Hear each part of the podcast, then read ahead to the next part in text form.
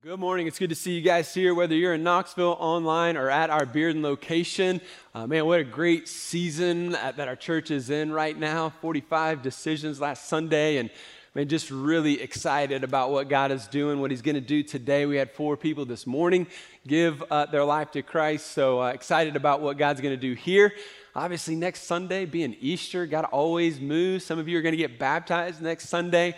Uh, it's going to be a lot of energy, a lot of excitement, and course, Good Friday, this coming Friday, is our, our family fun nights in the park. And so uh, find some Easter eggs, bring some friends, build some relationships with us. And uh, uh, it's going to be a lot, a lot of fun this week. So I'm excited about that. Today is actually Pastor Greg's birthday. And so uh, at Bearden, and, and here, let's give him a round of applause. Everybody there, I'm sure. Give him a, give him a big kiss on the forehead. He loves that. And uh, just kidding. Um, if you've got a Bible, let's go to Matthew chapter 10. If you are a moviegoer like me, uh, maybe you read the book. Um, I love a good story. I love a good movie. And every good story has the protagonist, which is the hero. That's the main good character. And, and then the story also has uh, the bad guy or the antagonist. And, and some of our favorite movies and some of our favorite stories have a character that appears to be uh, a good guy, appears to be a friend of the main character, but it turns out somewhere in the story that he or she is actually a bad guy. And so this is what we call the traitor, right? The traitor is this person that we love to hate, right? I mean, as soon as someone betrays the good guy, we just want revenge. We just, we just hate that character. And we, we come by that honestly because in our own life, if someone's betrayed you or been a traitor to you, it just uh, under our skin. And man, we just really uh, loathe that person. And so I've got a few of my favorite movies that I want to help us kind of dial into today. But one of the, the first traitors that you'll remember is actually this guy. I mean, what a great movie. Am I right? Anybody with me today? That is a great movie. And, and, and so you knew something was up with Scar at the beginning, but it didn't take us long to realize that he is a brother, but he is a traitor to the family. And he tries to kill Mufasa and Simba.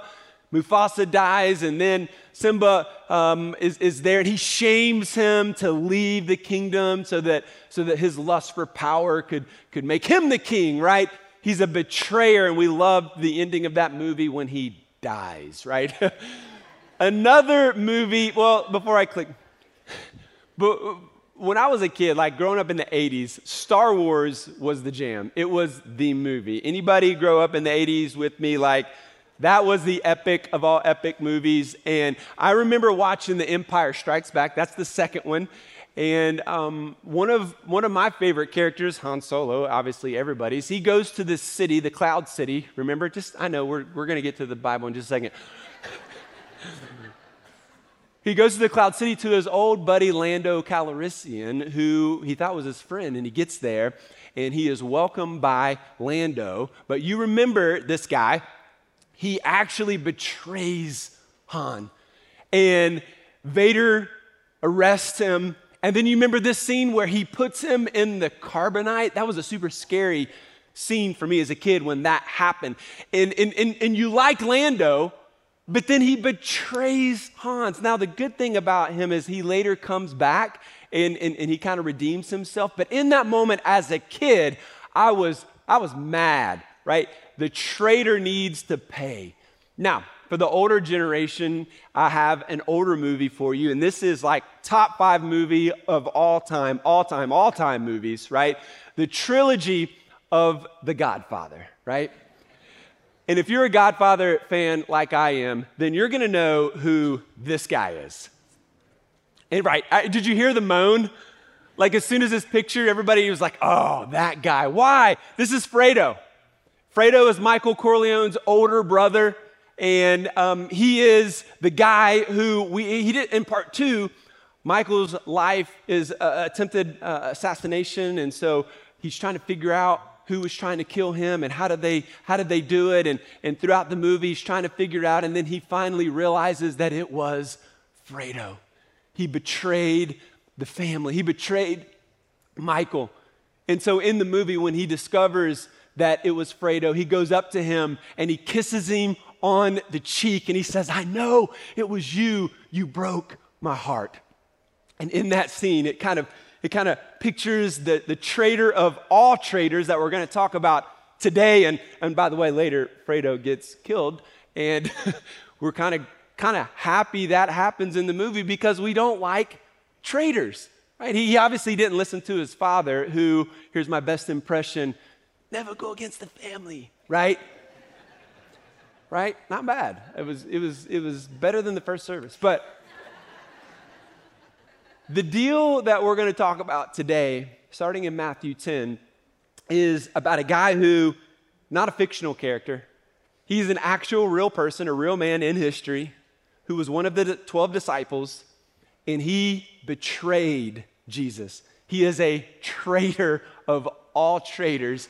And we're going to learn some lessons from a traitor today. And so if you've got your Bibles, or if you just want to look here at the screen, this is chapter 10, verse 1. This is the beginning of Judas's journey. And it says this, and, and he, Jesus, called to him his 12 disciples, and he gave them authority over unclean spirits to cast them out and to heal every disease and every affliction. The names of the 12 apostles are these First, Simon, who is called Peter, Andrew, his brother, James, the son of Zebedee, and John, his brother, Philip and Bartholomew, Thomas and Matthew, the tax collector, James, the son of Alphaeus, and Thaddeus Simon the Zealot, and Judas Iscariot, spoiler alert, who betrayed Jesus, right? And so, what we want to start with today is that there was a day in Judas's life where Jesus chose him to be one of his guys. Jesus saw something in him. Uh, maybe he saw his potential. Um, maybe he had hope that he was going to become something. And so Jesus actually brings him and chooses him to be one of his inner circle disciples. And so Jesus gave him an opportunity. And think of the opportunities that Judas was able to experience. Judas heard great or saw great miracles. He saw the blind receive sight. He saw dead people walk out of their graves. He saw Jesus feed the 5,000. He saw miracle after miracle after miracle. Judas was experiencing also this amazing, great teaching from Jesus.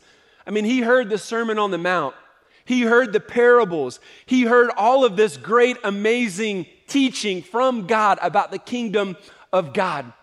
Judas, here in this passage, we see that he was actually given authority as well to uh, cast out demons, to heal the sick. And so he was actually serving as well. Judas was, was, was involved in a great ministry. Like he was, he was serving the Lord and he was healing people and he had this power that, that Jesus had given him authority. And so there was a day when his ministry was strong. He also heard many great warnings from Jesus as well. All of the warnings about how to enter the kingdom of heaven, the consequences of sin. He heard the warning to be on his guard against wanting more and more stuff because Jesus said life is not made up of how of what a person has. He heard the warnings, right? He saw great things. He was near Jesus. He heard great things. He experienced great things, but his heart was far from Jesus. You see, you can have great potential. You can be around great people. You can have a great family. You can hear great teaching. You can live in a great country. You can attend a great church and still go to hell without faith in Jesus. Judas is our example today. He had potential. You might have potential, but potential doesn't matter. Your ability doesn't matter if your heart isn't available to Jesus. Jesus was chosen. He was close to Jesus, but he was so far away. The first lesson of a traitor today that we've got to see is that traitors can be near the things of God and yet still be far from God. Think about it today. Is this you? You're around godly people. Maybe you have a godly spouse. Maybe you've heard great teaching and you've been around and you've seen God do some great things. But at the end of the day, you can be near the things of God and still be far from God. And the question that you have to answer today is Have you surrendered your heart to Jesus? Have you given Him the authority of your life? Have you completely put your faith and hope and trust in Him? Every single one of us could be this person. Every single one of us could struggle with this. I think for Judas, um, he had the potential. He heard the great things, and yet his, he, his faith was, was not settled. His heart was far from Jesus. And so a lot of us have great things in life. You have a great family, you have great uh, career, a great financial portfolio. You have all these great things, but don't mistake great things for a great life. Some of us are comfortable. Comfort does not get you into heaven. And some of those things the enemy can use in our life to distract us and to, to, to lie to us and say that everything's great. You got everything you need. You don't need God. You don't need Jesus. You just need to show up. You just need to be around it. The truth of the scripture is we're called to give our life to Jesus, to give him complete control of our life. The first lesson of a traitor is that you can be near the things of God, yet still be far from God. Turn a few pages over to Matthew 26. We'll continue the journey with Judas here. In verse 14, it says, Then one of the twelve, whose name was Judas Iscariot, went to the chief priests, and he said, What will you give me? if I deliver him over to you? And they paid him 30 pieces of silver. And from that moment, he sought an opportunity to betray Jesus. Um, in Luke, when this moment happens, Luke gives us a little bit more detail, and he says that the, the, the devil actually entered into Judas. And then after that, he, he then goes to the chief priest, and, and we can see kind of the motivation that he has. What are you going to give me if I turn him over to you? What are you going to give me? And his desire was obviously for money. But you don't get to the moment of betrayal if you, you don't understand this. Lesson two traitors give Satan a foothold. It's not like, you know, automatically, boom, in that moment, like, like Judas decided to betray Jesus. No, the enemy had already, already gotten into his heart. His enemy already had a foothold. And when you give the enemy a foothold, he turns it into a stronghold. Right? The thought life, the attitudes. Obviously, Judas had a problem with greed. He wanted more and more. He wanted and loved money. 30 pieces of silver was about four to five months' worth of a salary at that time. And that's exactly what Judas wanted. See, Judas had some gifts. He was uh, apparently he was good with budgeting or financially forecasting. Maybe he was, you know, just good with math. We don't know, but we do know that he was entrusted to take care of the money that was given to the ministry of Jesus. And so he was in charge of the money bag. And, and so uh, what oftentimes you, you function in well is also, will also become what you dysfunction in. And so that was true for Judas. He, his, his gift or what he functioned in well was, was budgeting and math and ha- handling resources, but then it also, because the enemy got a foothold in his life, became what his dysfunction was. Now he was using his gift set to cook the books, so to speak, to kind of not know what the left hand uh, and the, the, the right hand and the left hand weren't, weren't really in sync with one another. And we know that because of the Gospel of John. And in the Gospel of John, verse 12, uh, Mary comes to Jesus and she anoints his feet with uh, this really, really expensive ointment oil. And, and uh, everybody was like, man, this was an act of worship. This is amazing. But, but Judas was upset and he said, hey, you know, why, why did she waste that on Jesus? Uh, we could have taken that ointment, that oil, and we could have sold it. We could have made a ton of money, and then we could have used that for ministry. But, but John gives us insight to his heart. He said this Judas said this not because he cared about the poor, but because he was a thief. And having charge of the money bag, he used to help himself to what was put into it. So the reality here is that Judas allowed the enemy to gain a foothold in his life that turned into a stronghold. And now he starts making sinful decisions and sinful decisions and, and, and more and more darkness to cover up, you know, where, where's the money at? He's using it for personal gain. And that becomes so strong in his heart that then that leads him to the moment of betrayal to Jesus for 30 pieces of silver. We see people that we respect, and how many times have you seen this where someone has a moral failure and you're like, oh my goodness, how could that have happened in this person's life? And it's not like he was faithfully serving God or doing the right thing, and then one day he just decided to, you know, make a bad decision, a simple decision. No, we all know it doesn't happen overnight. We know it's a process. It's a process of opening up the door to the enemy, allowing him to come into our life, and he starts to, to, to make room in there as soon as we as soon as we crack the door. And as he comes into our life, then all of a sudden he takes that sin and he builds on it and he grows that into further darkness and he begins to take more and more ground in our life. Be clear Satan is not trying to bring you freedom, he is not trying to bring you a good time. He is trying to destroy your life.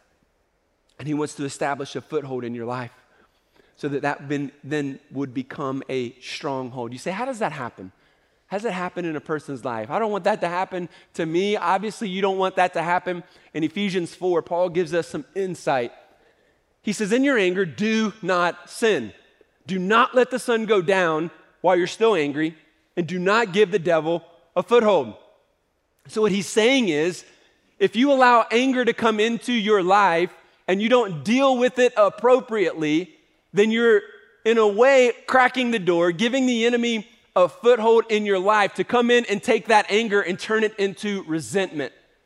And I've often heard this verse, you know, applied to marriage, and it's like, hey, don't, you know, don't go to bed angry with your spouse. Stay up until you work it out. And I'm like, man, sometimes that works and sometimes it doesn't. Can I get an amen? It takes my wife a couple of days to finally figure it out, but just kidding, just kidding.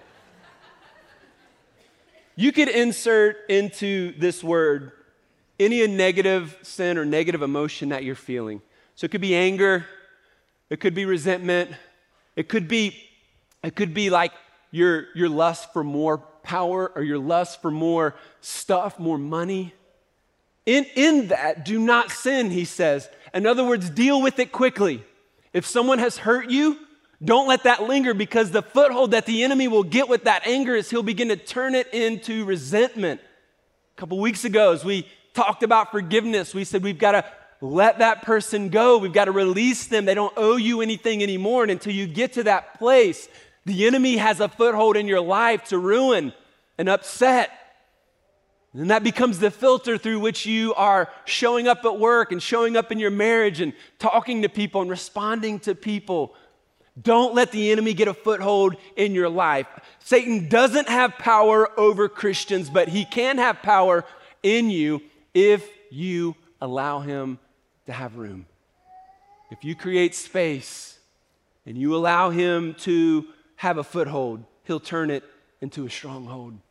I think it happens in our thought life and our attitudes. You see, Judas, I'm sure, is thinking, because he's listening to Jesus and Jesus is saying this last week of his life. He's saying, I'm going to be arrested, I'm going to, to be killed. And Judas is thinking, wait a minute. Just like everybody else at that time, they thought the Messiah was going to come and, and be the king of Jerusalem. And so now he's coming to this realization that I'm following this guy, I'm giving him all of this, and he's going to be arrested, he's going to be killed. And he's starting to think, wait a minute, I, I, need, a, I need a secondary plan here. This isn't going to work out for me like I, I thought it was. I, I'm sure he thought, I'm going to get even richer because he's going to be the king. I'm going to be one of his dudes, right? But now he's realizing that, wait a minute, this isn't going to come to fruition. And so what he starts to think about is okay, I need a secondary plan. What I need to do is I, have got to, I've got to come up with my own plan. I got to take care of myself. I got to get what's mine.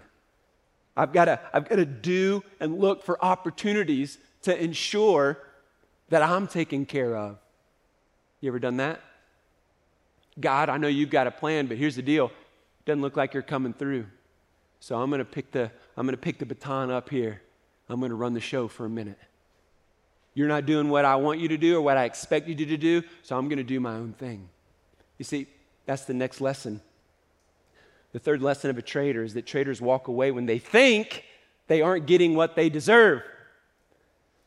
When I think I'm not getting the marriage that I deserve, when I think I don't have the career or the paycheck that I deserve. I walk away perhaps as a traitor when I think I deserve healing or somebody I love deserve healing, but they don't get it. We walk away as a traitor when we when we look at God and say, You're not coming through, you're not doing what I think you should be doing. And so we walk away. This is what Judas is doing. I'm sure he didn't envision himself betraying Jesus like this when he first started following him but a series of decisions and a series of dis- sinful decisions that have led him to this moment of not trusting Jesus, and that is ultimately what it is. It's Judas saying, I don't trust you, Jesus. You're not looking out for me. You're, you're not going to take care of me, so I have to do this on my own. And so he walks away. And some of you have walked away as well. You've walked away from God's will. You've walked away from faith. You've walked away from trusting Him. And you've decided to do it your own way. And you're here today, or you're watching or listening today, and you're like, man, I am miserable. Things are not working out for you. You, you have tension in your family, you have tension at work, and it's all stemming from this lack of trust in Jesus and you just picking up the baton and trying to do it all on your own. But here's the good news. Let's keep reading in chapter 26. You're going to get a chance today. In chapter 26, verse 20, this is Jesus gathering in what's called the upper room. The, the night that he's going to be arrested, this is the Last Supper. And so it says this When it was evening, he reclined at table with the twelve. And as they were eating, he said, Truly I say to you, one of you will betray me. Truly I say to you, one of you will betray me. And they were very sorrowful, and they began to say to him one after another, Is it I, Lord? And he answered, He who has dipped his hand in the dish with me will betray me. The Son of Man goes as it is written of him. But woe to that man by whom the Son of Man is betrayed. It would have been better for that man if he had not been born. Judas, who would betray him, answered, Is it I, Rabbi? And he said to him, You have said so. Now, as they were eating, Jesus took bread, and after blessing it, he broke it, and he gave it to the disciples, and he said, Take, eat, this is my body.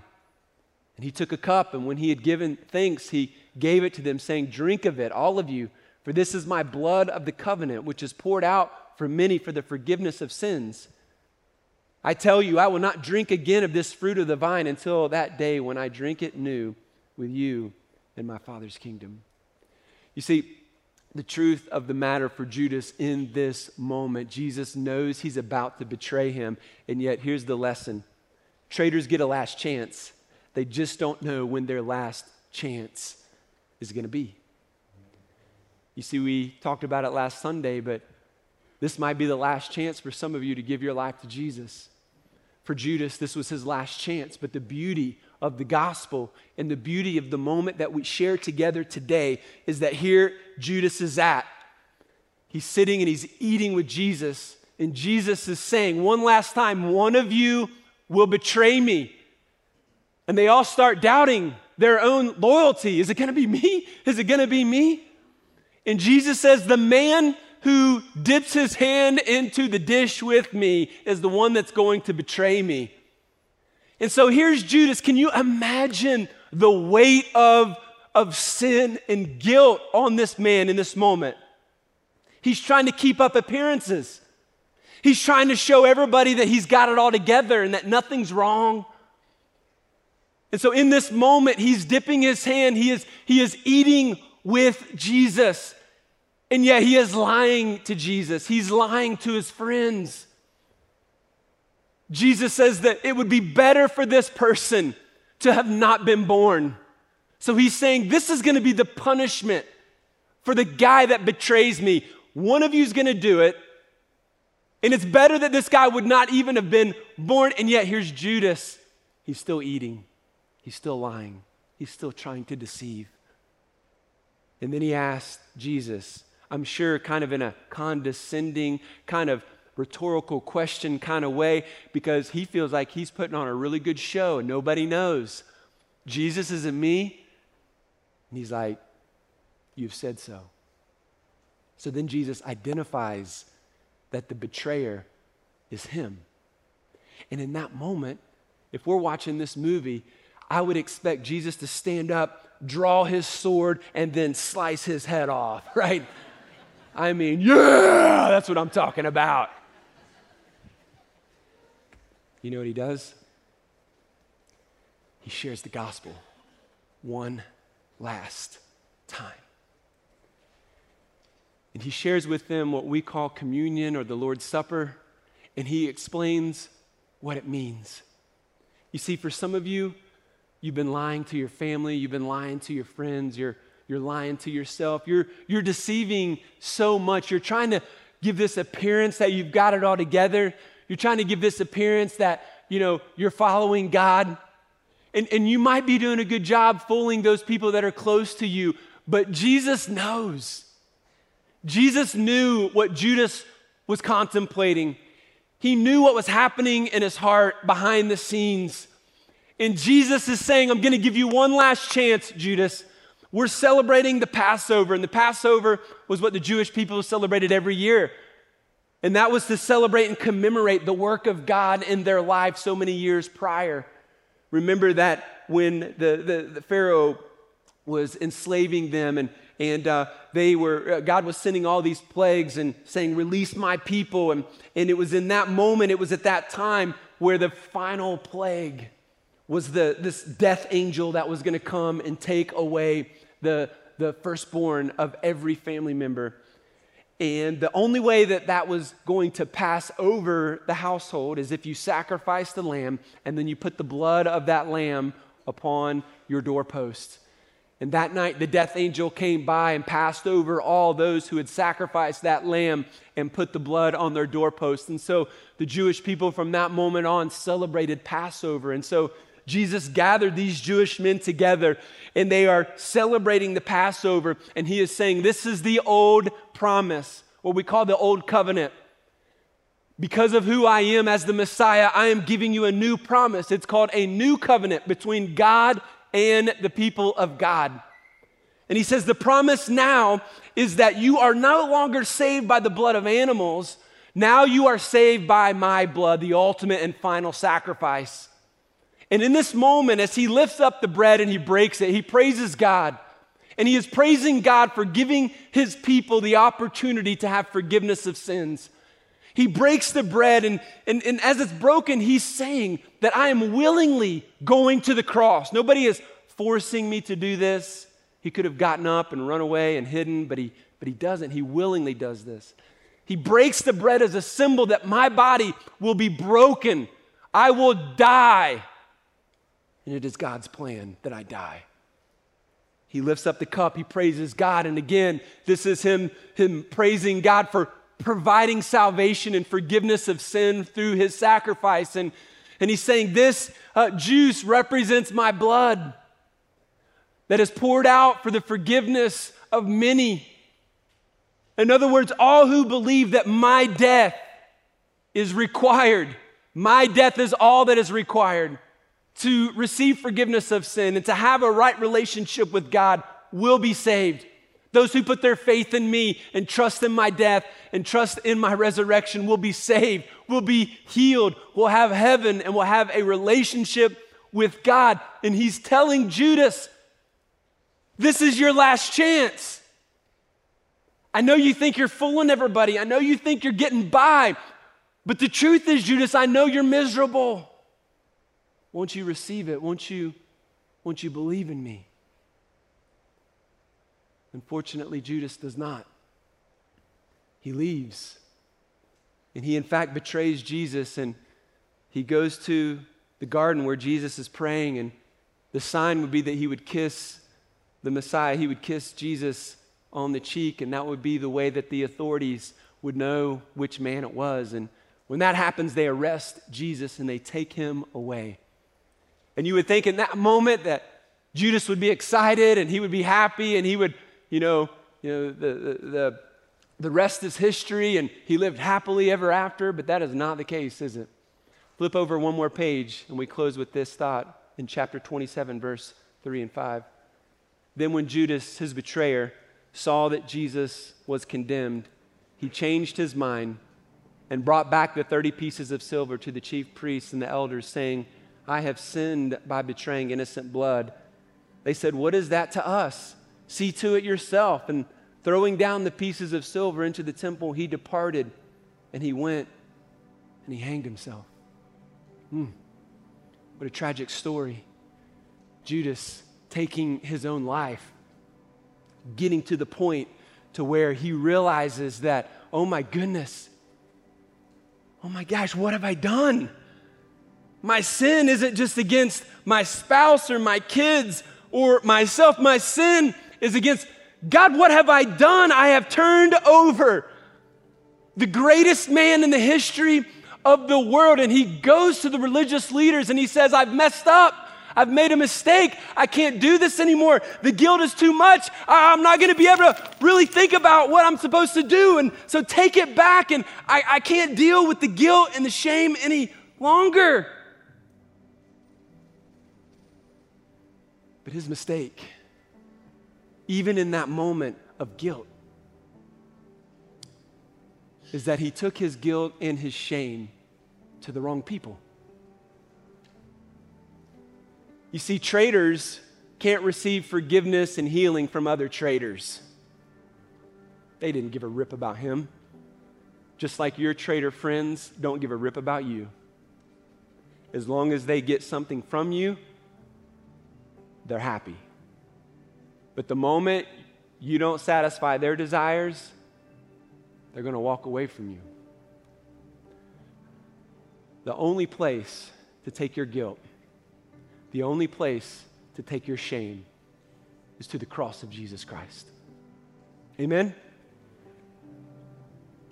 See, Judas had the opportunity with that guilt. He could have gone to the cross as Jesus was dying. We know that Mary was there. We know other women were there. We know the Apostle John was there. He could have gone there. He could have gone to the other disciples and, and said, Guys, give me some advice. Man, I really messed up. I know you probably hate me, but what should I do? But he doesn't. Apparently, he just isolates himself.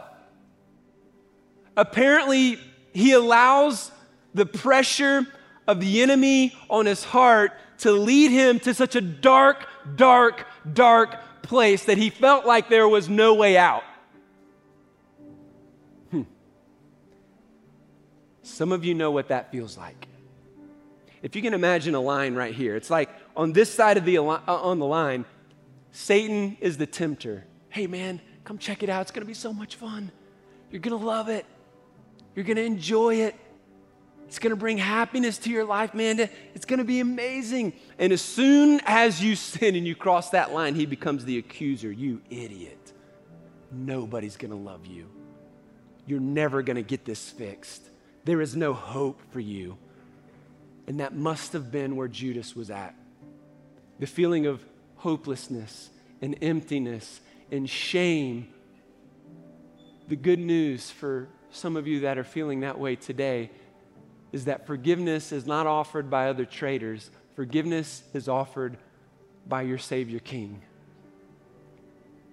No matter who you are or what you have done, Jesus invites you to receive his promise of salvation by first admitting who you are and then receiving him by faith. To get to this moment, here's the reality. My final point is this when I know who I am, I know who to turn to. The only way that I know who I am is if I believe what God's word says about me. And the truth is, listen to me, the truth is, I am a traitor.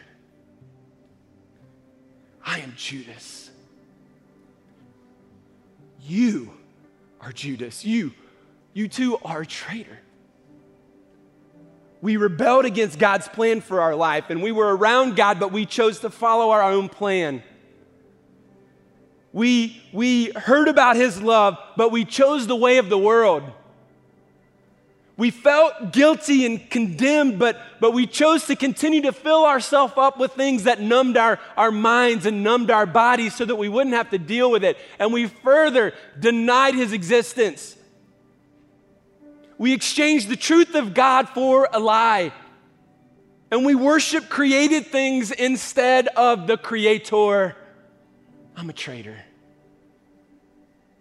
But you know what Jesus does with traitors? Even yet, though we were sinners, Christ died for you. God's answer to a traitor race is to send Jesus from heaven on high to earth to live a, a perfect, sinless life, to suffer in shame on the cross, to die, but on the third day, rise from the grave, defeating sin, defeating death, giving you and I hope. We have to realize who we are today so that we know the only one to turn to is Jesus. And for some of you here today, you've never done that. You've never turned your life over to Jesus. You've never received him by faith. The truth is, you are a traitor even now as you sit. But I want to encourage you and invite you to take a stand today. So, whether you're at Bearden or at home or here in the room with me today, would you just bow your heads and let me just ask those in the room who are ready to give their life to Jesus, that want to commit their life to Jesus today, confess that they are a traitor and receive Jesus by faith. If that is you, I just want to encourage you to say this simple prayer to God and just say, God, I confess that I'm a sinner. I'm a traitor. I believe that Jesus died on the cross for my sins and he rose from the grave. And today, I receive him by faith. I give Jesus my faith. I make him my Lord. Come into my life. Save me right now. The quietness of this room. Four people raised their hand already this morning. How many, whether it be or here in this room, just by a show of hands, would lift their hand up and say, I just prayed that prayer and ask Jesus to save me. Anybody at all? Anybody at all? Just lift it high in the air so I can see you. All the way up. I see you, sir. I see you, sir, here in the middle. Anybody else? Raise it high. See you, young man. Praise God. Anybody else? Lift it up high. Lift it up high. Okay. I saw four or five. That's awesome. All the way in the top. What I want to do, I want to encourage those of you who just lifted up your hands. Number one, praise God for you. Number two, would you tell somebody? Our section leaders are wearing white t shirts. They're here in the room. Tell them what you did today. Go to the care and prayer room and just simply say, Hey, I, I prayed that prayer. And what we'd love to do is baptize you next Sunday.